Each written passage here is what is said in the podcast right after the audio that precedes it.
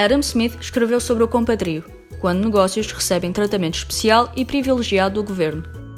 Na sua obra mais conhecida, A Riqueza das Nações, escreveu que pessoas do mesmo ofício raramente se encontram, mesmo que em alegria ou diversão, mas, se tiver lugar, a conversa acaba na conspiração contra o público ou em algum artifício para aumentar os preços. Smith notou que os negócios têm um incentivo para tentar coordenar os seus esforços, de modo a evitar terem de competir uns com os outros. Contudo, Smith argumentou que tais conspirações são inúteis se os mercados permanecerem abertos, permitindo a entrada de novos competidores. Smith notou também que os negócios podem fazer lobby ao governo para promoverem proteções, incluindo impostos sobre importações, barreiras comerciais para limitar a capacidade de negócios estrangeiros de competir com negócios domésticos e a criação de monopólios.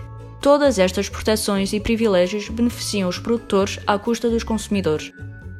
Mesmo assim, apesar dos avisos de Adam Smith, ainda hoje em dia negócios defendem proteções com base em vários argumentos, muitas vezes contraditórios. Por exemplo, novas indústrias pedem proteção até terem capacidade de competir, enquanto indústrias mais antigas pedem proteção por estarem sob pressão da competição com empresas novas e inovadoras e muitas vezes estrangeiras com quem não conseguem competir. Os defensores do proteccionismo muitas vezes usam o nacionalismo e a segurança nacional para tentarem justificar tais proteções, mas o resultado é sempre o mesmo. Elas beneficiam os negócios à custa dos consumidores. A solução de Adam Smith para o compadrio era manter os mercados abertos e competitivos, nos quais empresas, as novas e as existentes, pudessem ter a liberdade de contestar os negócios que tentam aproveitar-se de benefícios e privilégios.